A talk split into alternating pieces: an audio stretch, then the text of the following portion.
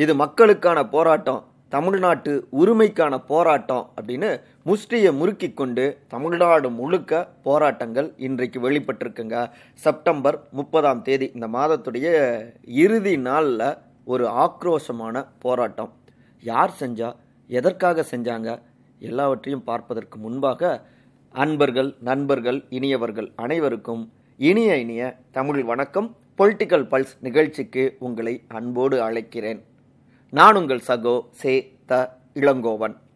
இந்த போராட்டம் எதுக்காக பண்ணாங்க? அதை தான் நம்ம முதல்ல பார்க்க போகிறோம் அதற்கு முன்பாக ஒரு சின்ன லீடு கொடுக்குறேன் இந்த நிகழ்ச்சியுடைய நிறைவு பகுதியில் ஒரு நீண்ட நெடிய ஒரு வரலாற்று நாயகர் குறித்து பதிவு செய்யணும்னு நினைக்கிறேன். எழுபது ஆண்டுக்கு முன்னாடி அவர் செய்த மாற்றம் தான் இன்னைக்கு நாம் பெற்றுக்கொண்டிருக்கிற பல்வேறு உரிமைகளுக்கான அடிப்படையாக இருந்தது.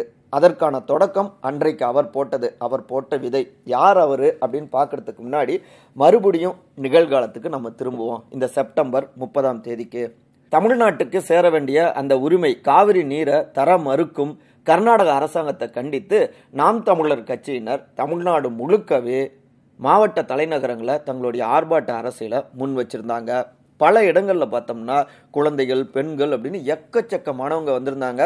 தமிழ்நாட்டு மண்ணுக்கான உரிமைங்க இது தமிழ்நாட்டு மக்களுக்கான போராட்டம் இது அப்படின்னு சொல்லிட்டு நிறைய விஷயங்களை முழக்கங்களை எழுப்புனாங்க.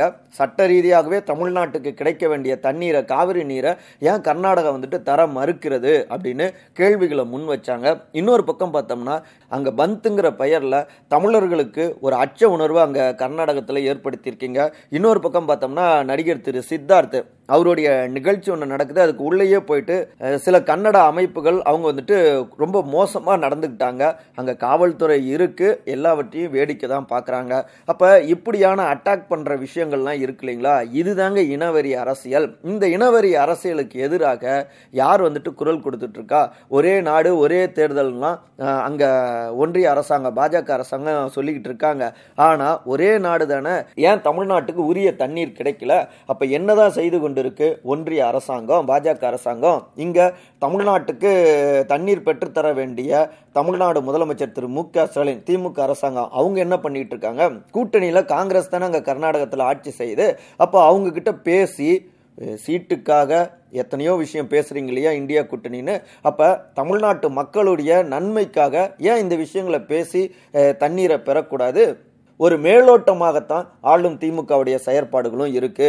அதே போல காங்கிரஸும் இங்க ஒரு பேச்சும் ஆளுங்கட்சியாக கர்நாடகத்தில் இருக்கிறதால அங்க ஒரு பேச்சுமாக மாறி மாறி பேசிட்டு இருக்காங்க. ஸோ உண்மையிலேயே மக்களுக்காக களமாடக்கூடிய ஒரே கட்சி நாம் தமிழர் கட்சி தான் உரிமையை பெறும் வரை எங்களுடைய அடுத்தடுத்த போராட்டங்கள் தொடரும் அப்படின்னு பல இடங்கள்லையும் தங்களுடைய ஆர்ப்பாட்டங்களை முன் வச்சிருந்தாங்க. சரி இவ்வளோ வேகமாக நாம் தமிழர் செயல்படுறாங்களே என்ன காரணம் அப்படின்னு பேசினப்ப இது உரிமைக்கான போராட்டங்க. நிச்சயமாக தமிழ் தேசியம் அப்படிங்கிற அந்த அரசியலில் நின்று நமக்கு தேவையானவற்றை பெறணும் அப்படிங்கிறதுக்காக நாங்கள் போராட்டத்தில் ஈடுபடுறோம். இதுதான் அடிப்படை. இதை கடந்து இங்கே இருக்கக்கூடிய திமுக அதிமுக மக்கள் மக்களுக்காக பேசல உரிமைக்காக பேசல அப்படின்னு தமிழ்நாட்டு மக்கள் கிட்ட அம்பலப்படுத்துவதன் மூலமாக அவர்களுடைய ஆதரவை எங்கள் பக்கம் திருப்ப முடியும் அப்படின்னு ஒரு கணக்கு இருக்குங்க. இன்னொரு பக்கம் நாடாளுமன்ற தேர்தலுக்கு கொஞ்ச காலமே இருக்கு. அதுல ஒவ்வொரு தொகுதியிலையும் குறைந்தபட்சம் ஐம்பதாயிரம் வாக்குகளையாவது பெற வேண்டும். இதுல நமக்கு சாதகமாக இருக்கக்கூடிய தொகுதிகளில் ஒரு லட்சம் வாக்கு அப்படின்னு டார்கெட் செய்து வேலை பாருங்க அப்படின்னு பட்டியலிட்டு எங்களுடைய நாம் தமிழர் கட்சியுடைய தம்பிகளை வந்துட்டு எங்களுடைய தலைமை ஒருங்கிணைப்பாளரான அண்ணன் திரு சீமான் வந்துட்டு சொல்லி சொல்லியிருக்காரு. ஸோ நாங்கள் தீவிரமாக எல்லா பக்கமும் களமாடிக்கிட்டு இருக்கோம். இப்போவே அதிமுக பாஜக கூட்டணி முறிந்த உடனே அதிமுக தலைமையில் கூட்டணி சேரக்கூடிய கட்சிகள் அப்படின்னு பட்டியலாம் போட்டாங்க. அதில் நாம் தமிழர் கட்சியை முதன்மையாக பலருமே தெரிவிச்சிருந்தாங்க. ஆனால் நாம் தமிழர் கட்சியை பொறுத்த வரைக்கும் நாடாளுமன்ற தேர்தலில் தனித்து தான் போட்டி அப்படிங்கிறத நாங்கள் தெளிவுபட தெரிவிச்சிட்டோம். ஆனாலும் எங்கள் குறித்தும் பேச்சுக்கள் வருது இல்லையா? இவை எல்லாமே நாங்கள் வளர்ந்து கொண்டிருக்கோம் அப்படிங்கிறத உணர்த்துது.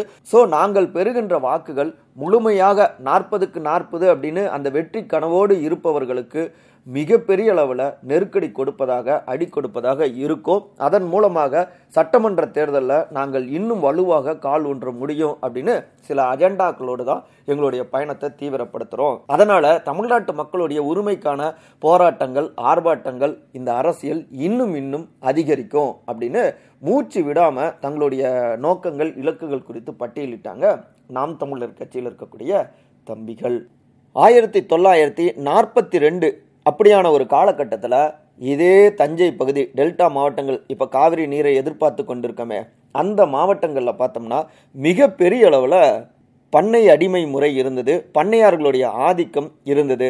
அதாவது தஞ்சாவூர் சுற்று வட்டார பகுதியில் மட்டும் கிட்டத்தட்ட பன்னெண்டு லட்சம் ஏக்கருக்கு மேலே நஞ்சை நிலத்தில் வந்துட்டு நெல் சாகுபடி அந்த காலகட்டத்தில் செய்யப்பட்டு கொண்டிருந்ததுங்க. இதில் விரல் விட்டு எண்ணக்கூடிய அளவில் ஒரு சில பெரும் நிலப்பிரபுக்களும் ஆதீனங்களும் அவங்க கையில் தான் இந்த நிலங்கள் இருந்தது.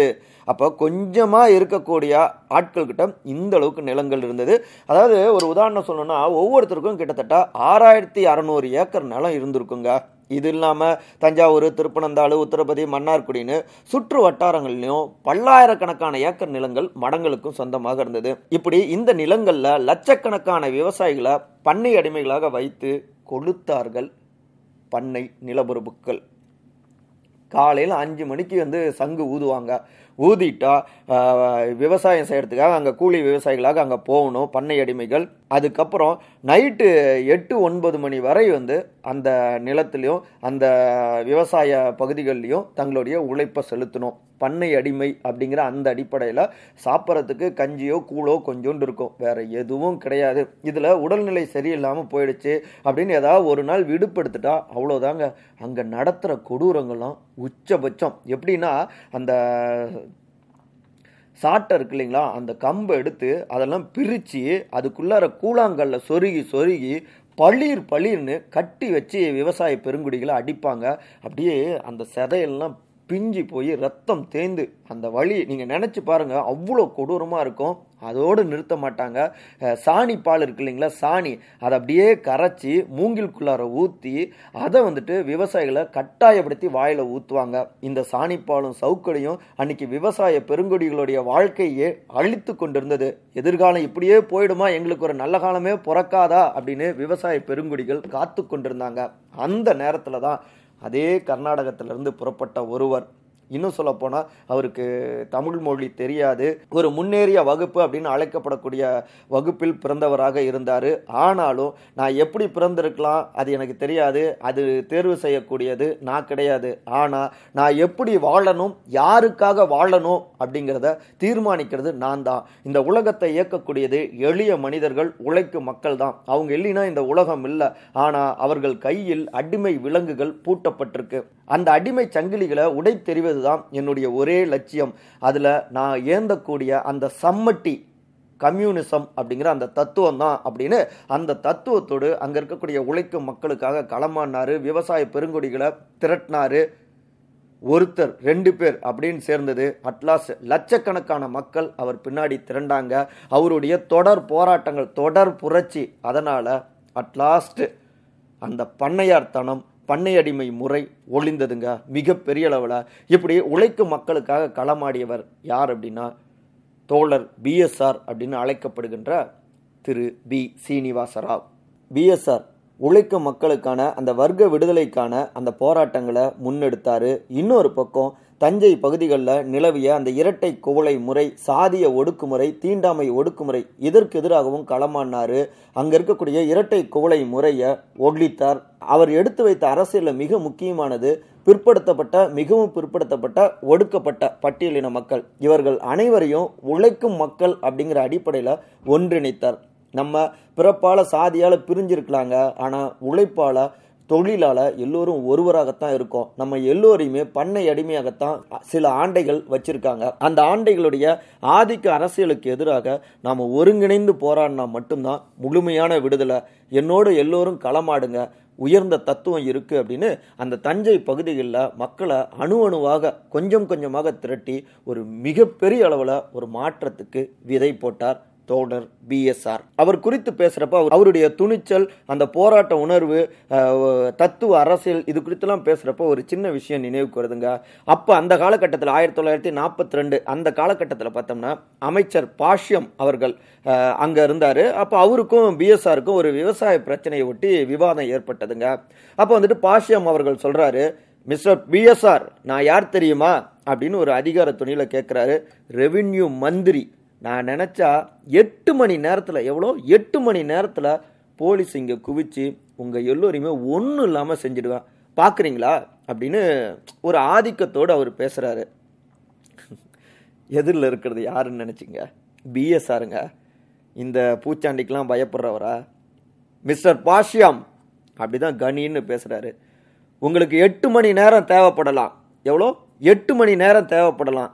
ஆனால் நான் ஒரே ஒரு குரல் கொடுத்தா புரட்சி ஓங்குக அப்படின்னு நான் ஒரே ஒரு முறை முழக்கமிட்டா அஞ்சு நிமிஷம் போதும் அப்படி சொடக்கப்பட்டு தான் அஞ்சு நிமிஷம் போதும். இங்கே திரண்டு இருக்கக்கூடிய எங்களுடைய மக்களால் நீங்கள் சுற்றி வளைக்கப்படுவீர். பார்க்கலாமா? அப்படின்னு அவர் அப்படி ஒரு கர்ஜனையோடு அவர் பேச ஒரு நிமிஷம் ஆடி போயிட்டாரு அமைச்சர். இப்படியாக இந்த அளவுக்கு அதிகார வர்க்கத்துக்கு எப்போதுமே தலை சாய்க்காத புரட்சியாளராக அதிகார வர்க்கத்துடைய அதிகாரத்துவம் அந்த மமதை எல்லாவற்றுக்கும் பலமான அடி கொடுப்பவராக அரசியல் அடி கொடுப்பவராக மிளிர்ந்தவர் தான் தோழர் பிஎஸ்ஆர் நம்முடைய மாபெரும் சுதந்திர போராட்ட தலைவரான நேதாஜி சுபாஷ் சந்திரபோஸ் அவர்களால் பல விஷயங்களில் ஈர்க்கப்பட்டு பிற்பாடு கம்யூனிஸ்ட் கட்சியில் இணைந்தவர் தான் தோழர் பி எஸ் சீனிவாசராவ். தொடர்ந்து உழைக்கும் மக்களுக்காக போராடினார். சில காலம் தலைமறைவு வாழ்க்கையும் வாழ்ந்தார். தன்னுடைய வாழ்நாள் முழுக்கவே மக்களுக்காக அர்ப்பணித்தார். எதற்கும் பயப்பட மாட்டார். துணிஞ்சு எல்லோரையுமே எதிர்ப்பார். அதே நேரத்தில் எளியவர்கள்கிட்ட ஒரு குழந்தையை போல தன்னை வந்து முழுமையாக ஒப்படைச்சவராக இருந்தார் தோழர் பி எஸ் சீனிவாசராவ். இதில் பார்த்தோம்னா வர்க்க எதிரிகள் அவரை இன்னொரு பக்கம் துரத்திக்கிட்டே இருந்தாங்க. அவங்களுக்கு எதிராக தொடர்ந்து போராடி களமாடிக்கிட்டே இருந்தார் பிஎஸ்ஆர் ஆனால் அவரை விடாமல் துரத்தி கொண்டிருந்த ஆஸ்துமா அதை ஒரு எல்லைக்கு மேலே அவரால் வெல்ல முடியலைங்க. ஆயிரத்தி தொள்ளாயிரத்தி அறுபத்தி ஓராம் ஆண்டு செப்டம்பர் முப்பதாம் தேதி. உடலால் இந்த மண்ணை விட்டு விலகினார் பிஎஸ்ஆர் ஆனால் இன்றைக்கும் பார்த்தோம்னா நீங்கள் டெல்டா மாவட்டங்கள் தஞ்சை ஆகட்டும் இல்லை மயிலாடுதுறை ஆகட்டும் இல்லை இந்த பக்கம் திருவாரூர் இப்படி எங்கே போனாலும் சரிங்க. ஒரு பத்து வீடு இருந்ததுன்னா ஒரு வீட்டில் நிச்சயமாக பி. சீனிவாசராவ் அவருடைய படம் வந்துட்டு மாட்டப்பட்டிருக்கும் அதாவது சாதி மதம் கடந்து இன்றைக்கும் ஒவ்வொருத்தருடைய இதயங்களிலும் அவர் வாழ்ந்து கொண்டே இருக்கிறார். உன்னுடைய இரத்த சம்பந்தம் இல்லாத யாராக இருந்தாலும் சரி அவர்கள் பாதிக்கப்படுபவராக இருந்தா அவங்களுக்காக உடனே நீ போய் கை கொடுத்தா நீ என்னுடைய தோழன் தான் அப்படின்னு பி சீனிவாசராவ் ஒவ்வொரு முறையும் அதை சக மனிதர்கள்ட்ட தோழர்கள்ட்ட பேசிக்கிட்டே இருப்பார். உண்மைதான்.